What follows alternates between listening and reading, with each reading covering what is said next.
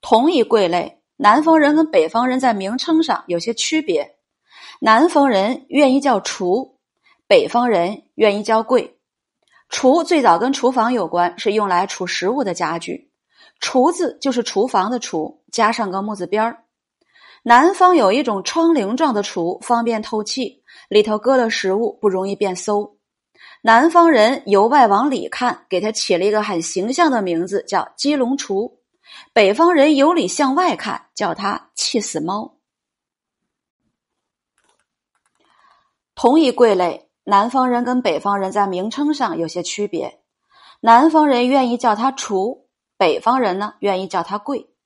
厨最早跟厨房有关，是用来储食物的家具。